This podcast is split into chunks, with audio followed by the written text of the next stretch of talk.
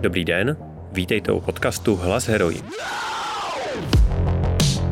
Dnes je tady se mnou Adriana Černá, jedna z mluvčích a sociálních manažerek Člověka v tísni.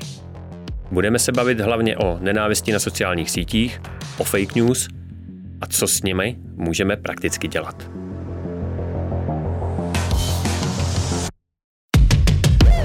Partnerem tohoto podcastu je e-shop Maluna. Je to jediný obchod v Česku, který se specializuje na menstruační pomůcky. Najdete tam menstruační kalíšky, kalhotky, houby nebo bio-eko jednorázovky. Je to kolektiv žen, který prodává jen to, co sám vyzkouší. Tak na nic nečekejte a vyleďte si menstruaci do pohody. Druhým partnerem podcastu je projekt Prvních 100 let. Je o historii, současnosti i budoucnosti žen v právu. Když posloucháte tento podcast, jména jako Františka Plamínková, Anděla Kozáková Jírová nebo Milada Horáková vám nemusím blíže představovat. Inspirovat se minulostí a poskytnout přesah do budoucna je ambicí tohoto projektu. Prvních 100 let.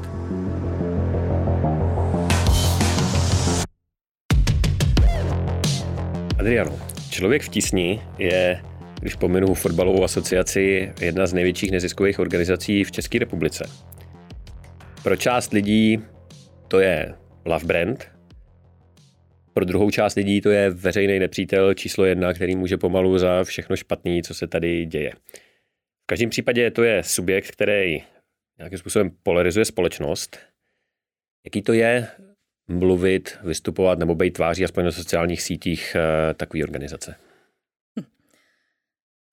Já bych nejdřív chtěla říct, že jsme největší nevládka v Česku, jsme i největší nevládka vlastně v východní Evropě a už začínáme být velikostně srovnatelný i s mnohem staršíma, uh, tradičnějšíma nevládkama ze západu.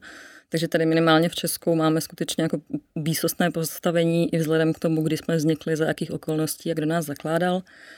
Že jsme love brand, hate brand, uh, to taky není tak úplně pravda, protože uh, to rozložení společnosti je, jak to asi čekáš, takový, že pro nějakých pár procent lidí jsme skutečně love brand, pro nějakých naštěstí ještě méně procent lidí jsme uh, hate brand, ale pro většinu lidí vlastně uh, jsme zkousnutelný ve smyslu, že si myslejí, uh, že pomáhat je správný, dobrý, ale vlastně se úplně moc nezajímají o to, jak to děláme, kde to děláme.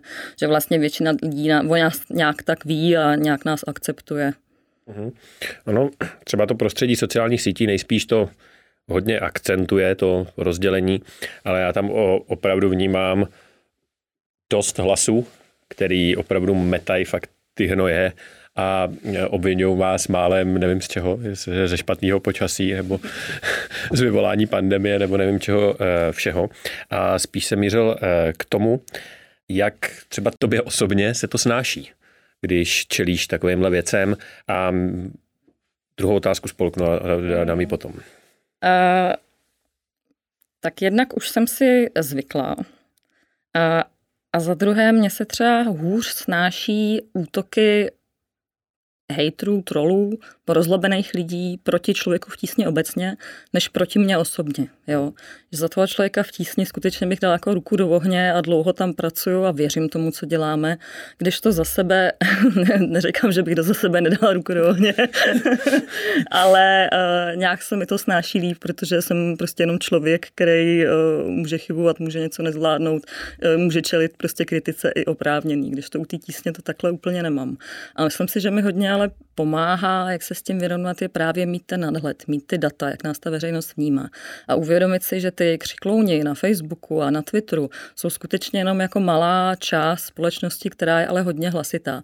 E, včetně toho, že spousta těch účtů je vlastně úplně neautentických. Jo. A, takže když mám tady ten nadhled a vím, jak to jako je ve skutečnosti mimo, mimo ty sociální sítě, tak si od toho taky můžu sama líp držet odstup. Jo. A taky k tomu vlastně pomáhají to, že znám jakoby ty naše výsledky a tu naši práci ve smyslu, že třeba počet lidí, kteří nás meziročně podporují, pořád stoupá a stoupá docela strmě. Jo, a to je pro nás daleko validnější informace, než to, kolik dostaneme hejterských komentářů na Facebooku, na Twitteru nebo někde jinde. A jedna věc jsou, dejme tomu, nějaký anonymní účty nebo frustráti. Eh, druhá věc je, že tu kritiku sklízíte i od konkrétních lidí, od politiků a tak dále, který taky ne vždycky eh, jednají nebo mluví úplně v rukavičkách a pouští se taky do různých divokých spekulací a urážek. Tam to vnímáš jak? Já si myslím, že kritika je správná, když je, když je podnětná, když se o ní dá diskutovat, když je na bázi nějakých informací, které nejsou úplně smyšlený nebo ne, ne, nejsou chybějící úplně. Což vědí, že? Uh, Není to pravda, jako častokrát se konfrontujeme s někým, kdo má vlastně úplně validní připomínky k naší práci mm-hmm. nebo k našemu vystupování. Jo. Naopak se myslím, že třeba v 90. letech, kdy tady byl eh, poměrně jako člověk v tísni, nebo jak jsme se vnímali, takový kult jako zachránců, eh, kteří se nekritizují, kteří jsou to naše národní zlato, tak to taky není úplně zdravý. Jo. Takže si myslím, že nějaká kritika, když je rozhodně vedená, je rozhodně vítaná, je potřebná ale potom takový to odplivávání jedu, kdy vlastně hejtování nás je součástí něčího světonázoru a nezajímá ho vlastně debata, nezajímá ho informace, tak to prostě proč by se tím člověk nějak zabýval e, víc nebo organizace víc. Jo. A jak na to teda reagujete? Jako ignorujete to, pokud jde o ty komentáře třeba, tak je mažete nebo necháváte být, nebo reagujete na ně, nebo... Mm-hmm. Jak tomu vůbec přistupujete nějak, řekněme, koncepčně nebo strategicky? Mm-hmm. Tak my se samozřejmě vždycky rozmýšlíme, ne každý ten komentář má jako stejnou sílu. Jo? Pokud je to podivný anonymní profil, profil, který šíří konspiraci, která už byla desetkrát vyvrácená, tak to máme samozřejmě jako diametrálně jiný přístup, než když eh, se o nás hanlivě a nepravdivě zmíní třeba, eh, třeba prezident. Jo. Takže na něco reagovat nemusíme, na něco reagovat musíme. Jo. Takže vždycky to musíme zvážit, co jako naši, naši reakce vyžaduje, co ne. Ale obecně se hodně jako snažíme nekomunikovat jako reaktivně, spíš komunikovat proaktivně. Jo. Ale abych se k tomu vrátila, asi se bavíš o tom managementu na sociálních sítích, o tom community managementu, tak tam ta policy, kterou já jsem eh, ve svém social media týmu nastavila, je taková, že vlastně každý komentář, který nám přijde, tak eh, my si přečteme a zhodnotíme. Jo? A nestane se, že někoho ignorujeme. A nebo je to ignorování, který má nějaký dobrý důvod. A samozřejmě i komentáře mažeme a uživatele blokujeme, pokud jsou extrémně vulgární nebo zjevně úplně neautentický, nebo je to zrovna nějaký jako trolí útok na nás. Ale jinak i, i s lidmi, kteří jsou vlastně, kteří by se dali zjednodušeně označit za hejtry, a protože nám přijdou říct něco ošklivého nějak ošklivě, ale když máme pocit, že ten člověk má otevřený uši a chce se bavit a zajímá ho, co mu odpovíme, tak se s ním bavíme. A je úplně jedno, kdo to je. Jo? Mm. A pokud je ten hejt nějaký agresivní, často na něj taky odpovídáme vlastně. A není to z toho důvodu, že bychom chtěli přesvědčit toho konkrétního člověka o tom, že máme pravdu a on ne. Ale je to z toho důvodu, že uh, spousta lidí to čte, sami se do té diskuze nezapojují, ale zajímá je vlastně, co my na to odpovíme. Jo, na tu otázku, která je třeba tak kontroverzní, že sami by ji uh, nepoložili, ale určitě zajímá, jak my, se tomu, jak my se k tomu postavíme. Takže z tohohle důvodu skutečně my komunikujeme, snažíme se komunikovat uh, vlastně se všemi pokud jsou autentický nebo nejsou úplně zprostý. Jak velkou část va- vaší práce tohle zabere? Reagovat na takovýhle e, Docela dost, e, ale je to tím, že my tomu přikládáme fakt docela velkou váhu. Takže e, mám vlastně člověka, který má půlúvazek, který se věnuje jakoby vlastně jenom komentářům a pak se ještě na po dalším komentování jako podílí několik dalších lidí, řekla bych až tři, kteří to dělají tak eh, v celku ad hoc, což je vlastně docela jako velkorysá kapacita, si myslím. To si myslím taky. A stává se vám, že přijde člověk, který třeba pod dojmem z těchto komentářů má nějaký názor, opravdu ten vypolarizovaný, že jste to zlo, ty agenti, který prostě to tady mají rozvrátit a zavíst, eh, nastěhovat každému migranta domů a eh, nevím co všechno. A tou komunikací vaší vlastně obrátí nebo přistoupí na to, že to třeba tak úplně nemusí být? Stává jako, se nám to, uh-huh. ano, stává se nám to docela často a je to super. Jak říkám, jde o to, když ten člověk má otevřený uši a je ochotný uh, ty informace, které mu dáváme, uh, se jim nějak věnovat a přijímat je, tak poměrně často se nám stává, že člověk, který nám přišel vynadat, končí tím, že nám poděkuje za konverzaci a řekne, že zváží třeba vstup do klubu přátel člověka v tísně. Takže no rozhodně, rozhodně to má smysl tohle dělat. No. To je krásný.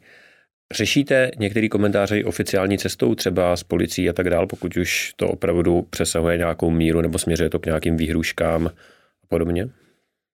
Musím říct, že párkrát už jsme o tom přemýšleli, ale nebylo to ve vztahu k organizaci, protože člověk v tísni jako organizace není tak chráněný právně jako, jako soukromá osoba.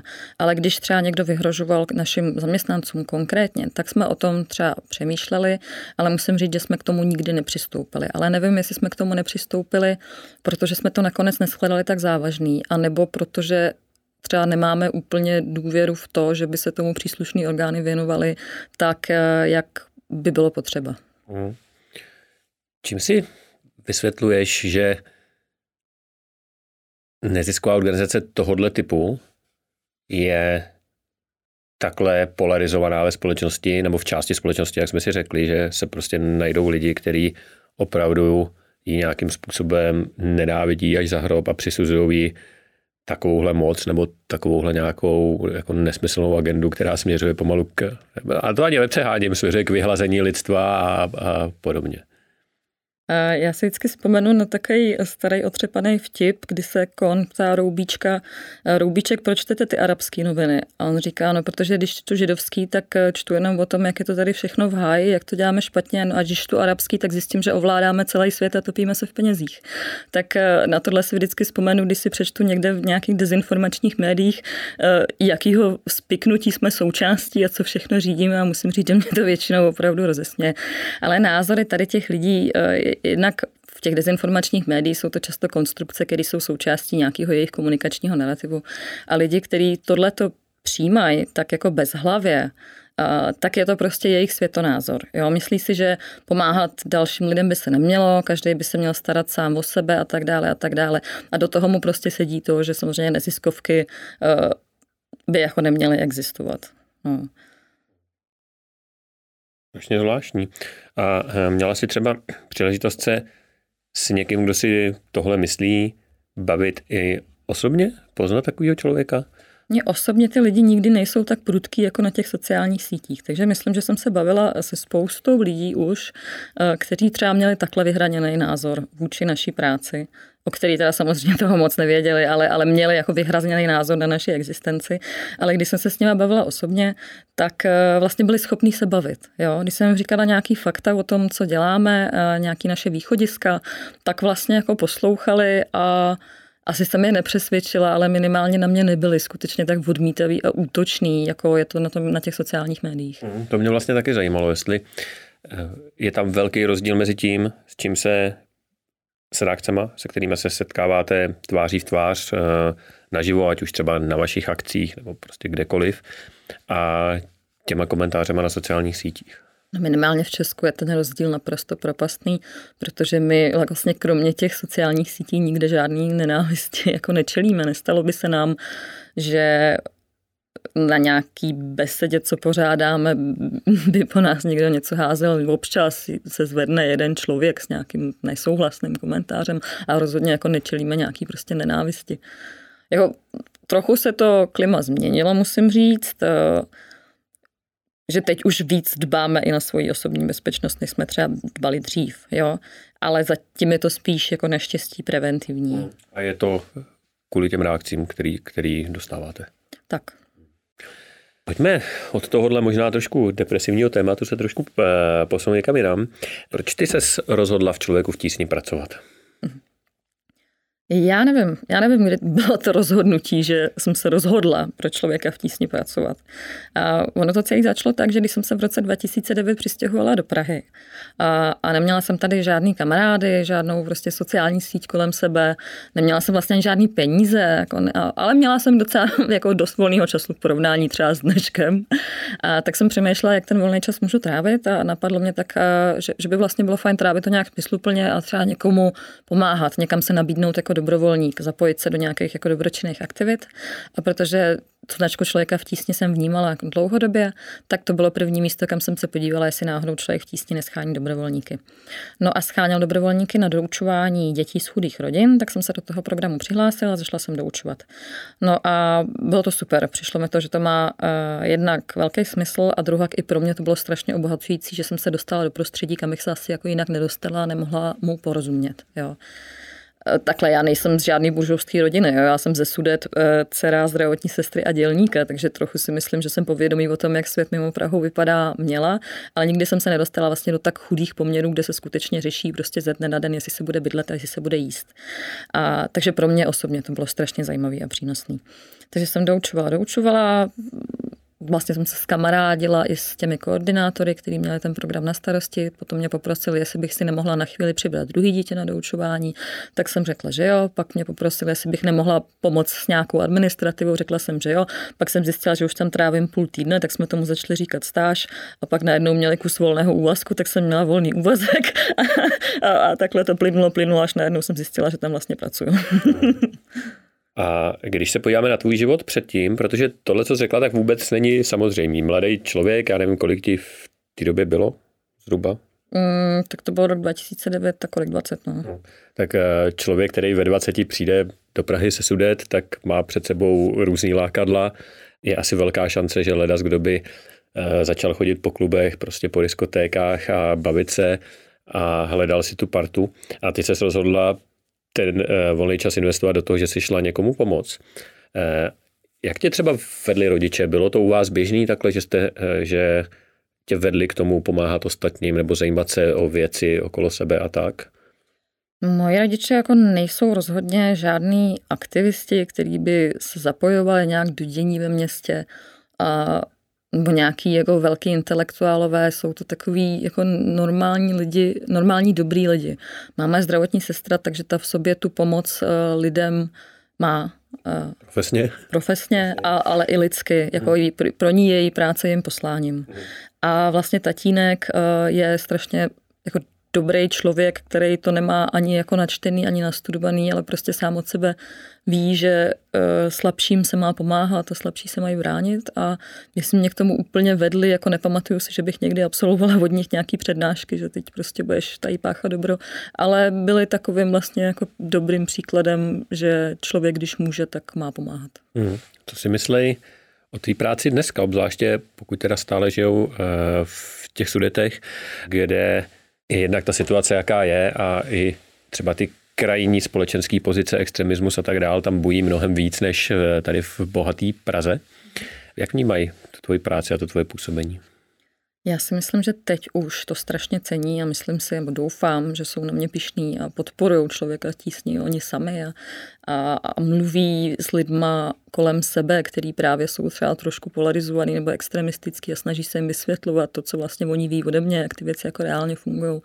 Ale jako nemyslím si, že to vždycky bylo úplně takhle, protože uh, Myslím, že si mysleli, že když se přestěhuju do Prahy, začnu studovat prostě tu vysokou školu, najdu si super job a za pět let prostě přijedu Mercedesem a pak budu někde ředitelka a že se jako eh, vyřeším po finanční stránce, že se zabezpečím. Tohle si myslím, že pro mě chtěli a že si představovali. A když já jsem jim eh, řekla, mami, tati, pracuji v člověku v tísni a doučuju romský děti a pracuju za 17 eh, tisíc hrubýho, tak si myslím, že byli jako vlastně dost šoku, až takovým, jestli jsem se náhodou nezbláznila až takým trošku jako naštvaným, ale to hrozně brzo přešlo. Jo, když jsme se začali bavit o, těch, o, o tom, jak ta, jak ta moje práce je důležitá, a, tak oni říkali, jako tak seš naše dcera, co bychom jako chtěli, abys eh, byla někdo jiný. jo, a možná začali číst právě ty hejty a uh, viděli, jak se topíš v těch penězích a nic neděláš. Přesně tak. Jednou jsem přiletěla soukromým tryskáčem, ale bylo to v pohodě. jasný. Uh, jak si stojí Češi obecně pomáhají? Jo, pomáhají. Češi jsou fantastický v tom, že když eh, je nějaká akutní potřeba, tak se spojí a pomůžou. Takže nám strašně dobře reagují eh, v případě nějaké humanitární katastrofy, přírodní katastrofy. Když vyhlásíme SOS sbírku, tak se většinou sejde hrozně moc peněz. A aktivují se i lidi, kteří právě jinak nějaký nezisk nějakého člověka v tísni neřeší. Vidí, že můžou pomoct, pomůžou. To je fantastický, to bych strašně chtěla ocenit. Na druhou stranu není tady ještě úplně taková tradice, jako je na západě, že podporovat pravidelně nějakou charitativní nebo dobročinnou organizaci je v podstatě součást slušného vychování, tak to tady ještě úplně tak není. Jo? To pravidelné dárcovství, že každý měsíc se někam posílá, jednou za půl roku se, dá někam, se jde někam pomoct osobně, tak to tady ještě úplně tak zakořeněný není, ale uh, hodně se to zlepšuje. Zlepšuje se to. Říkala, že počet dárců strmě vzrůstá. Mm-hmm. Co to znamená? V jakých řádech se pohybujeme a v jakých nárůstech se pohybujeme? Tak ono taky hodně o tom, jak my jsme schopní s veřejností komunikovat. Jo. Mm-hmm. Čím víc lidí o nás ví, tím víc lidí nás potom podpoří. Jo. Takže teď je to rámcově, já myslím, nových dárců, kolik dostaneme, nevím to číslo přesně, jo, ale myslím si, že to jsou jako nižší tisíce za rok, což je super. Jo. Lidí. A hrozně, ano, ano. A hrozně nám v tom pomohla vlastně online inzerce. Jo. Že jak jsme začali vlastně dělat kampaně na Facebooku a ve vyhledávací síti Google a v bannerové reklamě, tak eh, to začalo opravdu strmě stoupat. Teď za měsíc získáme víc nových dárců, než třeba v uplynulých letech za rok. Že to je strašně jako efektivní způsob, jak ty lidi oslovovat. Mě to vlastně docela překvapuje, protože jak to vnímám já, tak naopak jako poslední dobou ta nálada ve společnosti směrem k neziskovým organizacím nebo k nějakým humanitárním aktivitám obecně bych řekl, že vnímám, že spíš jako klesá. Tak je vlastně eh, dobrý slyšet, že to tak v praxi není. Není to tak. My jsme si nedávno nechávali zpracovat průzkum, veliký průzkum o tom, jak se Češi staví k neziskovému sektoru a také k člověku v tísni. A to má taková pěkná křivka, která ukázalo, jak vlastně důvěra, důvěra nebo nedůvěra v neziskovky strmě narostla po roce 2015, takže po začátku migrační krize. To byl skutečně jako propad, kdy uh, si lidi nezisk celý spojili s nějakou uh, nucenou imigrací, nebo, uh, tak tam, tam byl velký pokles důvěry, ale postupně během těch let už jsme vlastně skoro zpátky na číslech, jaký byly před rokem 2015. Takže tahle ta situace se jako pomaličku... Skoro zpátky, takže to je horší teď, než to bylo. Je to horší, ale už to není zdaleka tak hrozný, jako to bylo v těch exponovaných letech 2015, 16, 17. Jo? Jaký to, jaký a to... ještě bych, promiň, mm-hmm. a ještě bych chtěla říct vlastně jednu věc, která dokládá to, co říkám, a s čeho mám obrovskou radost, že uh, ve sbírce, která se jmenuje Lepší škola pro všechny, kterou my vyhlašujeme každý rok, se letos, v tomhle jako extrémně těžkém roce, vybralo historicky nejvíc peněz. A to mi přijde jako fantastický úspěch. Jsou to peníze, které půjdou na pomoc s vzděláváním českých dětí, který jednak zameškají právě kvůli mm, protikovidovým opatřením, ale jde to i vlastně na vývoj eh, programů eh, mediálního vzdělávání a eh, třeba školení učitelů a tak dále. A to jako nebylo téma, který Čechy úplně nejvíc bralo za srdce dřív a, a teď prostě jsme jako trhli všechny rekordy, co jsme v téhle sbírce měli, což je fantastický. Protože se to zviditelnilo i právě asi skrz ty opatření při pandemii a tak taky, dále. Taky. A když se teda vrátím k tomu roku 2015, vlastně ne asi v vrcholu nebo tomu výbuchu té eh, takzvané migrační krizi, Jaká to byla pro vás doba? Co jste zažívali v té době? Já si pamatuju, když jsem v roce 2013 eh, půl roku pracovala jako humanitární pracovník eh, při povodních, tak jsme nafasovali uh, stejnokroj, nafasovali jsme trička s velikým logem člověka v tísni vepředu i vzadu. A pamatuju si, jak jsem vlastně byla pyšná to triko nosit a ukazovat lidem kolem, že jsem součástí tady toho skvělého projektu. No a po roce 2015 uh, jsem to tričko nosit přestala, protože jsem se začala bát že někde uh, kvůli tomu dostanu na budku třeba. Hmm. Tak asi tak, takový ten propad byl. Hmm. A projevilo se to právě třeba i v té výši podpory, kterou dostáváte, myslím, finančních darů od veřejnosti. Směřuju tam, jestli to jádro, který máte, je nějaký vaše, prostě vy jste pro ně ten love brand a je to tam, anebo uh, jestli ta atmosféra dokázala odradit i lidi, kteří vám jsou jinak třeba naklonění. Hmm. Pár lidí jsme ztratili, ale skutečně jenom pár. Na druhou stranu to bylo poprvé, co jsme pár lidí ztratili. Hmm. Jo. Ale, ale ten trend, že ty lidi, kteří nás podporují meziručně při, přirůstají, přibývají, tak ten jsme udrželi jako na vzdoru roku 2015 a 16. A je to hlavně tím, že ty lidi, kteří nás chtějí podporovat, nebo kteří nás podporují, tak eh, se ptají, tak s námi diskutují. Jo. A eh, když jim řekneme, že my sem žádný eh, uprchlíky přes moře nevozíme a nepodporujeme migraci, ale naopak pomáháme přímo v zemích, odkud ty uprchlíci utíkají, tak aby utíkat nemuseli a dalo se tam nějak důstojně žít. Tak to jsou většinou ty argumenty, které lidi přesvědčí pro to, aby nás podporovat pokračovali nebo začali. Uh-huh. Já bych tuhle oblast zase nechal spát a posunul bych se k něčemu dalšímu. A to jsou obecně fake news. Ty na svých profilech na sociálních sítích píšeš boj proti fake news. Dneska by přijde, že je to až skoro takový password, že ty fake news lítají jako okolo nás, jak teda ty fake news, tak to slovo a e, boj proti tomu a tak dál. Takže vlastně asi na začátek taková úplně obecná otázka, proč proti fake news bojovat a jak?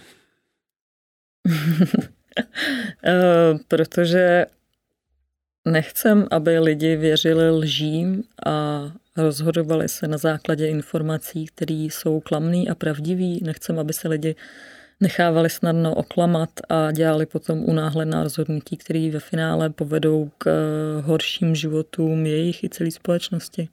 Nechcem nechat naše lidi klamat. Uh-huh. A já, eh, jak se s tímhle tématem vůbec uh, začala zabývat? Bylo to třeba právě kvůli tomu, jak se člověk v tísni stal nechtěně nebo nezaslouženě nějakým předmětem vlastně e, různých konspiračních teorií a fake news? Hmm. Nebo to je něco, čím se prostě zabýváte z podstaty věci? Mě k tomu osobně přivedla práce. Jednoznačně, když jsem nastoupila do mediálního oddělení, což bylo shodou okolností právě nějak v tom píku ty nenávisti vůči, vůči nevládkám, neziskovkám, tak jsem to začala analyzovat a sledovat, odkud ty lži proti nám pramení kde se vyskytují, kde se vyskytnou první, kdo je šíří, kde se uchytí, kdo je potom zopakuje. Jo? Že jsem chtěla vědět, eh, proč to někdo dělá, kudy se to šíří, abychom se na ty lži mohli připravit. Chtěla jsem být prostě o krok eh, napřed. Jo? Ty lži člověk jako nezvrátíme to, že se někde objeví, ale můžeme být na ně připravený. Hmm. Co jsi zjistila? Odkud se berou? Eh, v tomhle musím být hrozně opatrná v tomhle tématu. Ale uh, je to propojený, to mediální prostředí. Jo. Jsou to jednak dezinformační weby, pak jsou to e, teď, teď vlastně hodně uzavřené skupiny na Facebooku, blogy a diskuzní fóra a už potom se ta informace často dostane většinou podobnými kanálemi někam do mainstreamu, až ji třeba zopakují nějaký vyloženě e, mediálně hodně exponovaný lidi. Mm. A ty původci samotný, proč si myslíš, že se to děje? Proč to ty lidi dělají? Hmm. Je, je to to, že tomu opravdu věří, nebo si nějak pospojí ty fakta a vyleze jim z toho tohle? Je, je zatím nějaká agenda? Je zatím touha vyniknout? Jo, všechno z toho, co říkáš, to bude asi dohromady, ale abych to rozdělila na takové dvě části. Jako třeba zhruba, nevím, teď hádám, ale polovina lidí eh, se k nějak eh, k těm lžím, konspiracím, dezinformacím přidají, protože jim to prostě sedí do toho, jak vidí svět a mají touhu si svět vysvětlovat jednodušeji, než ve skutečnosti je a snadno se nechají. Nejsou to ti ovčané, protože oni ví, jaká je pravda a prostě tyhle konspirace jim do toho sednou a oni je potom dál šíří nebo za ně bojují sami ze svého přesvědčení. Ale jsou to pořád autentický, opravdu existující lidi, jo? Který přejímají něco, co se někde, většinou to nevymyslejí sami, který přejímají něco, co se někde jako dočtou a hodí se jim to. A, a pak je ta druhá část, to jsou lži, které vznikají poměrně zřejmě s, za nějakým účelem. Jo. A úplně ze široka, když to řeknu, tak je to, eh, ten, ten účel je poškodit nás jako demokracii, jako, jako společnost celou, rozeštvat nás a oslabit nás. A součástí tady té snahy je právě ten narrativ proti neziskovkám, a protože neziskovky jsou vlastně uh, jakoby vrchol občanské společnosti. Občanská společnost to jsou lidi, kteří jsou aktivní, snaží se měnit svět kolem sebe k lepšímu a, a hlídat demokracie a svobody, které tady máme. Takže se ty neziskovky nabízejí jako takový otloukánek uh, v, při tom boji proti uh, lidem, kteří jsou aktivní. Zároveň se nemůžou moc bránit, nemají žádný páky velký a jasně. A myslím si, že jako nejdůležitější, pro mě na to se ještě asi neptal, to si položím otázku, rovnou si na ně odpovím, jak se dá tomuhle bránit. Jo? Tak eh, tam těch přístupů taky spoustu, ale ráda bych jako tady zdůraznila, že strašně důležitá je strategická komunikace vlastní. Jo? Je hrozně špatně, když eh, napadený subjekt nebo člověk vlastně reaguje jenom reaktivně. Za chvilku vlastně jenom vyvrací nějaký hejty nebo lži. Jo, protože nakonec skončí tak, že mluví jenom o tom špatném, co se o něm povídá a tomu obrazu jakoby napomáhá, aby se ustálil. Jo. Důležitá strategická komunikace je, protože si organizace nebo člověk jako ujasní, co je pro něj důležitý, o čem chce mluvit a strategicky o tom mluví. Dlouhodobě, transparentně, jasně. Třeba i předem, než... A předem.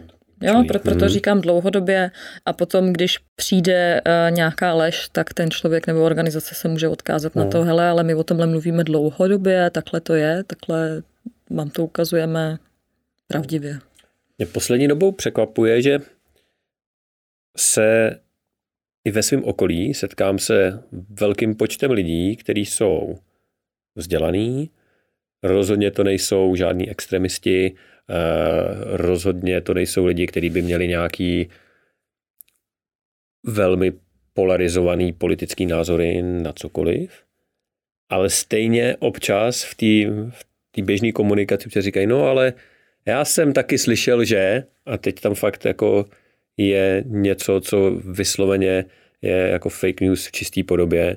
Teďka to máme třeba s tím koronavirem, tak se mi fakt stává, že no ale já jsem taky slyšel, že prostě platí lidem, aby uh, jim dávali jako pozitivní výsledky, aby toho bylo hodně a tak. A uh, naplňuje mě to vlastně strašnou skepsí, protože když vidím vzdělaný, sečtělý lidi, kteří se zajímají o věci okolo sebe, ale vlastně na nějaký úrovni se děje to, že opravdu, jak je to přísloví, stokrát opakovaná lež se stane pravdou, tak opravdu, když někdo stokrát nazdílí, že má známýho, který šel na ten test, ale pak ho to ve frontě přestalo bavit a ono mu přišlo, že je pozitivní, tak eh, se to vlastně opravdu už objevuje jako pravdivá informace. No. Hmm. Takhle u, u lidí, který jinak, do kterých bych to jinak neřekl, že naletí právě nějaký dezinformaci nebo nějaký fake news, eh, je to je to jednodušší v tom, že většinou oni jenom prostě nemají správné informace. Jo? A když jim je člověk dodá, tak jsou schopní svůj názor upravit nebo nějak zpracovat, co jim člověk řekl. A na druhou stranu doba koronavirová je naprosto jako extrémní příklad, jo? kdy to, že i normální lidi věří blbostem nebo vůbec neví, čemu mají věřit, tak je jednoznačně právě nezvládnutá ta strategická komunikace, vlastně i krizová komunikace. I, I mně osobně se stalo, že v jednu chvíli bylo kolem koronaviru tolik informací, že já už jsem, ani já sama už jsem nevěděla, co je pravda. Kdo je ta autorita, kterou bych teda měla poslouchat, jo? Tak v tu chvíli, ale když se člověku tohle to děje a vlastně si sám není moc jistý, tak ale má se, má opustit svoje vypjaté emoce, uklidnit se a hlavně nezdílet dál něco nebo neposílat dál něco, o čem si vlastně jako není úplně jistý, že to je pravda. Takže jako nepřilívat uh, olej do ohně. To je to, co podle mě každý z nás by mohl udělat, když už eh, si není úplně sám jistý, co teda vlastně je pravda a co není. Jak by podle tebe měla vypadat strategická komunikace, teda eh, když jsme skončili u toho téma koronaviru a pandemie, a ty říkáš, že je to nezvládnutá strategická komunikace. Jak by měla vypadat? to jo. Eh, dobrá rada zdarma. Eh, já si myslím, že... Mně ne, že jo. tak poradíme těm, co to potřebují slyšet zjevně. Ale... Já jako můžu říct, co za sebe jsem tam viděla jako okamžiky, které byly skutečně špatně. Eh, bo dlouhodobě, co je špatně, že se k té krizi jako ta hlavní autorita toho státu vyjadřuje moc lidí, a nevyjadřují se konzistentně. A ne, není tady ta jedna tvář, která se zaručí za to, že tu pandemii zvládne. Na začátku to byl premiér, který ale postupem času úplně někam zmizel. A potom to byl eh, ministr vnitra Hamáček, eh, potom to byl mm, plukovník Primula a spousta dalších lidí z různých řad se eh, i za tu vládu jako vyjadřovala o tom, co máme dělat a co nemáme dělat. To je špatně. Jo. Nejen, že se neumí sami mezi sebou domluvit, co vlastně řeknou, aby si aspoň neprotiřečili. Nemůžou mezi sebou vybrat jednoho člověka, který by k tomu národu mluvil. Už jako vůbec používání slov a obratu, který uh, pouštěli ven, byli často tak jako děsiví, anebo naopak nic neříkající, že skutečně to jako vedlo k úplnému zmatení. Jo. A v tady těch vypjatých chvílích já jsem zastánce spíš toho, že těch informací by mělo být ne informací, takhle, těch vyjádření by mělo být spíš míň, ale by byl dobře rozmyšlený. Jo. Než mít každý den tiskovku, kde čtyři lidi uh, si protiřečí. Jo. Tak to, to jsou vlastně takové drobnosti. Myslela jsem si ale, že se ten, uh, ta vláda uh, od té první, od té první vlny poučí. No. Bohužel se teda nepoučila a tady to jako velký zmatení národa vlastně vede k tomu, že ty lidi už vládě teď nedůvěřují a, a neposlouchají. Jak se díváš na iniciativy, které právě v prostředí sociálních sítích eh, ze strany těch provozovatelů nějakým způsobem známkují nebo označují eh, ty fake news vlastně v reálném čase. To znamená, pokud eh, někdo dá na sociální sítě příspěvek, který někdo, pravidla asi ten provozovatel, vyhodnotí, že není pravdivý, tak je tam nějaký oznámení mm-hmm. ve smyslu, tohle není pravda, že jo, klikněte si tady jako pro víc informací nebo něco podobného. No mně to přijde rozhodně fajn, pokud ta autorita, která tu informaci ověřuje, je skutečně důvěryhodná a nezávislá. Tak v, tu, v tom případě mi to přijde super, protože ten člověk, když tu informaci dostane, že třeba to, co zrovna teď čte, nemusí být úplně důvěryhodný, tak s tím ale může naložit, jak chce. Jo? Může to číst dál, nebo naopak to může přestat číst, protože to patrně asi bude blbost, nebo to aspoň, když to čte, bude mít eh, na mysli. Ale je hrozně důležitý, kdo označuje něco za pravdu nebo nepravdu nebo manipulaci. A konkrétně, jak to třeba dělá Facebook nebo Twitter? No, to jako bohužel jako mnoho věcí ve, ve fungování Facebooku je v celku eh, tajnost. Mhm. Myslím, že Facebook teď buduje komisi nezávislou, odbornou, která bude posuzovat nějakou strategii toho, jak oni se budou vypořádávat s příspěvkama sebe na síti. Jo? Ale Facebook jako sám uh, vlastně má pravdu v tom, že on říká, hele, my jsme jako technologická organizace, my tady nemáme patent na pravdu a nemůžeme sami o sobě jako rozhodovat, co pravda je. Vy se shodněte, vy jako vlády států, Eh, co, co je teda, co máme dělat, co nemáme dělat a dejte nám vědět. Ale vlády států nejsou schopní na tomhle se vlastně dohodnout, ani prostě na úrovni, nevím, třeba celoevropský. Co teda už je nenávistný obsah a co není a co, co je lež a co není a jak má vypadat pořádný fact-checking. Jo? Takže eh, jako na obou stranách je Obě strany mají máslo na hlavě, musím říct. Hmm.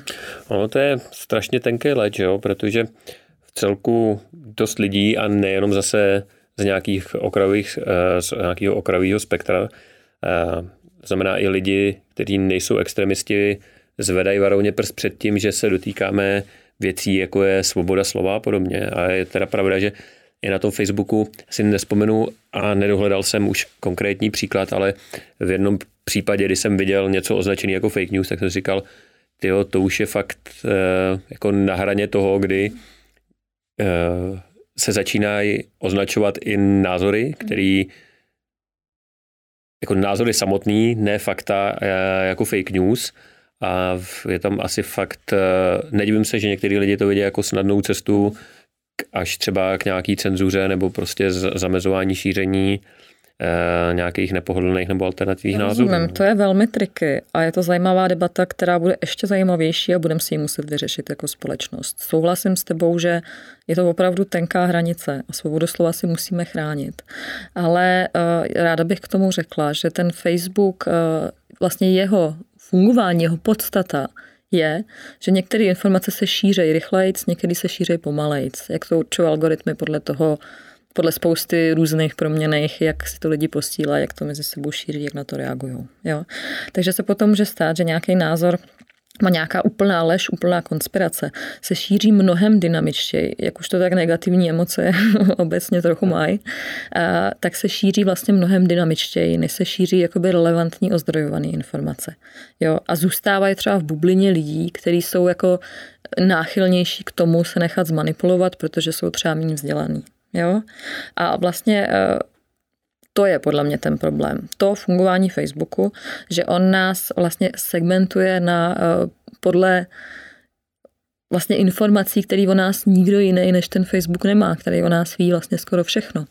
Takže on si nás umí tak rozsegmentovat, že nám vlastně posílá zprávy, které nám jsou pohodlný a které jsou nám příjemný a hodí se nám do krámu a kterými lajkujeme. A nepronikne skrz jeho algoritmus k nám zpráva, která by nás třeba trochu znepokojila, ačkoliv by byla relevantní a pravdivá a ověřená. Jo? Takže tam není problém to, že někdo vypustí lež. Jo? Vždycky tady lháři tady byli vždycky. Jo? A mají svoje místo ve společnosti lháři a blázni a budou tady a byli tady. A ten problém je v tom, jak se jako disproporčně ta informace po tom Facebooku šíří. Mm-hmm. Ty jsi specialistka na sociální sítě. Před chvilkou si řekla, že vlastně sociální sítě konkrétně člověku v tísni hodně pomohly v získávání dárců a darů. Převažuje na nich spíš to dobrý nebo to špatný? v poslední době jsou sociální sítě hodně pod tlakem právě, že umožňují šíření ať už fake news, extremistických názorů, kyberšikanů a hodně se teďka mluví o těch negativních jevech. Tak jak to vidíš ty ze své pozice, kdy vlastně sociální sítě jsou tvůj pracovní nástroj nebo pracovní prostředí, pohybuješ se na nich denně, využíváš je ke své práci, i k, uh, vidíš tam nějaké výsledky, tak jak to vidíš ty? A teď se ptáš, jestli jsou eh, sociální sítě dobrý nebo špatný pro člověka v tísni nebo pro mě jako pro Adrianu? Úplně jsem to myslel obecně, ale tak eh, řekněme pro tebe jako pro Adrianu, jak to vidíš? Jak to vidíš? Tak to je samozřejmě uh, trošku víc diskutabilní, protože uh, takhle, já od, jsem na sociálních sítích úplně od začátku, co v Česku nějaký uh, se objevily. A a sociální sítě jsem milovala a myslím, že pořád mám ráda. A naš, tak našla jsem si tam práci, prostě našla jsem si tam kluka a, a přines, potkala jsem tam spoustu úžasných lidí, který bych asi jinak e, těžko osobně potkala v takovém množství. Takže ten e, jako přínos mýmu životu byl rozhodně obrovský a pořád je. Zároveň teď už cítím, že mi ty sociální sítě neposkytujou jeho reálný obraz společnosti. A je to zase tím jako segmentováním a tím uzavíráním do bublin. Že já už tam teď vidím jenom lidi, kteří jsou like-minded, jako já, a, a nevidím, co se děje na druhé straně. Jo. A vlastně mi to nevyhovuje.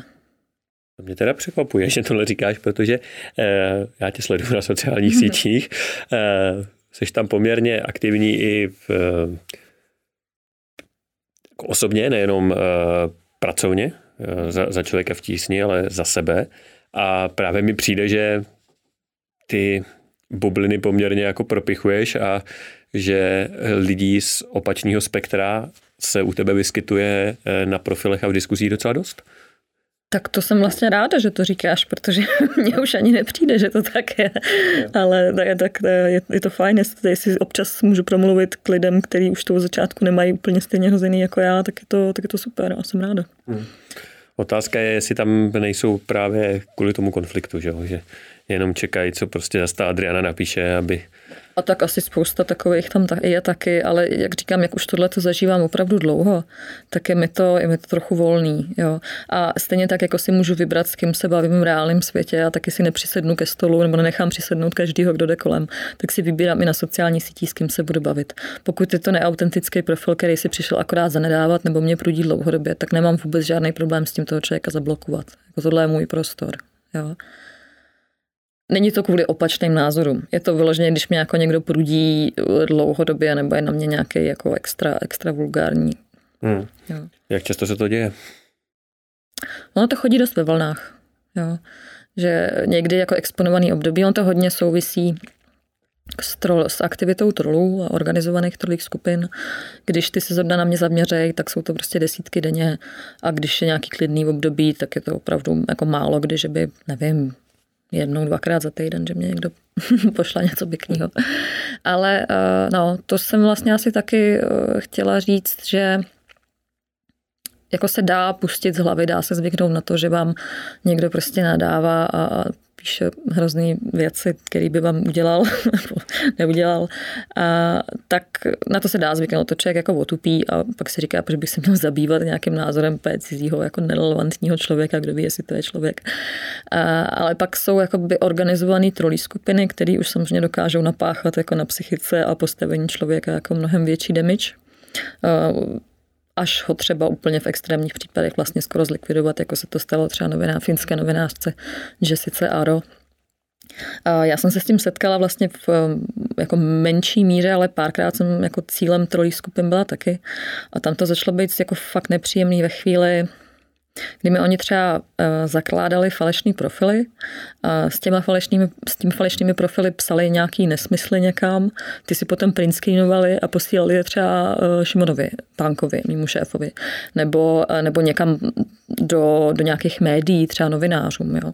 Tak to je skutečně jako, ne, nebo našim dárcům významným. Jo. Podívejte se, jako, jakou organizaci podporujete, kdo tam pracuje a ty věci byly, byly prostě třeba úplně fejkový, anebo, nebo schválně vytržený prostě z kontextu a tak tak to už je samozřejmě trochu obtěžující, jo, když začaly chodit prostě uh, zprávy mýmu tehdejšímu příteli třeba, nebo mm, nebo mi třeba založili jako profil na seznamce, což je, uh, bylo vlastně hrozně smutný, protože se mi pár lidí ozvalo, kteří vlastně byli hrozně příjemní a chtěli se seznámit a já jsem musela říkat, ale já nemám žádný profil na seznamce a oni mi psali, ale jo, tady. Já ne, pardon, já se omlouvám, já se nechci seznamovat. Teda daleko přesahuje nějaký hranice jako šikany, jak jsi to řešila, nebo co jsi vlastně v té situaci dělala, když jsi v takové pozici byla a teďka uh, ti třeba někdo volal a říkal, a začal to nějakým způsobem řešit, nebo co se vlastně dělo, když to chodilo těm dárcům, nadřízeným lidem okolo tebe? Jak oni reagovali? No, často vlastně docela nepěkně, než si zvykli na to, že se mi to děje, tak jsem párkrát na koberečku byla, ale jsme si vysvětlili, že to prostě buď nejsem já, nebo je to vytržený z kontextu, anebo prostě mi někde něco jsem řekla průčtěji třeba, než jsem uh, měla, nebo než by bylo úplně profesionální. Než jsme si jako vysvětlili, že jsem, že za mnou jako stojí skupina lidí, kteří se mě snaží vlastně nachytat úplně na všem, nebo se mi snaží nějak uplížit, tak to chvilku trvalo. Ale teď ty lidi kolem mě už to ví, takže už tomu jako nepřikládají žádnou důležitost. Když to někdo pošle dárcům, tak ty dárci většinou to nejdřív pošlou nám, jako co to má znamenat, sakra, my už jim vysvětlíme, že to prostě uh, tak není. Jo. Ale zatím jako ta moje zkušenost byla, že jsem vždycky dokázala ty svoje falešné profily najít a odhalit. Jo ale kdyby prostě oni řádili, nevím, několik týdnů bez toho, abych si toho všimla, tak by to asi mohlo mít nějaký následky, který by pro mě byl nepříjemný. A co s tím fakticky děláš, když takovýhle profil najdeš a odhalíš? Ale v tomhle případě dobře funguje ho prostě nahlásit Facebooku, zaškrtnout tam, vydává se za mě. Tak na tohle reaguje Facebook docela hmm. dobře, ku podivu. Hmm. A druhá věc je, eh, na svých autentických profilech občas nejdeš pro ostrý polarizovaný vyjádření daleko? S tímhle nemáš nějaký problémy? jo, občas mám. Já jsem eh, obecně hodně, jak bych to řekla, jsem trošku vsteklá, snadno se naštvávám. No nebojíš se toho, no? Nebojím se toho, ale, ale pracuju s tím a postupem času si myslím, že se trochu obrušuju a autocenzuruju. Hlavně teda vzhledem k tomu, že e, nemluvím sama za sebe, ale automaticky jsem spojovaná s člověkem v tísni, takže musím být prostě profesionální. Když mi to někde ujede, tak e, je to moje chyba, párkrát se mi stalo, že skutečně byla opravdu jako hloupost, kterou jsem si mohla odpustit. Doufám, že už se to dál dít nebude. Takhle to vnímáš, jo? No, určitě. Hm. Ale tak samozřejmě jsou věci, kdy mě třeba už přijdou, že jsou ještě úplně OK, ale někomu už přijdou moc jako příkrý, tak prostě bohužel s tím nic nenadělám. Jako není na světě člověk ten, který by se líbil všem, že? Hm. A to asi ne. Je třeba něco, co tady dneska nezaznělo a co ty bys chtěla aby zaznělo něco, na co jsem se nezeptal, nebo něco, co zůstalo dovysvětlený. Eh, nedovysvětlený právě. Nedovysvětlený. Ano, no, eh, něco, co bys chtěla jo, jo, říct, aby, se, aby se neodcházela s tím, že sakra, tohle jsem ještě měla. No, vlastně asi jenom, co bych shrnula, tak eh, co, co bych jako ráda vypíchla, je, aby si lidi nedělali v obraz na, o, o světě na základě toho, co se děje na sociálních sítích. A pak se jim výrazně uleví. Tak jo, eh, děkuji, že jsi přišla, že jsi eh, se mnou s náma tady takhle hezky popovídala. Eh, já ti přeju hodně štěstí ve té práci. Ahoj. Moc děkuji za pozvání, měj se, ahoj.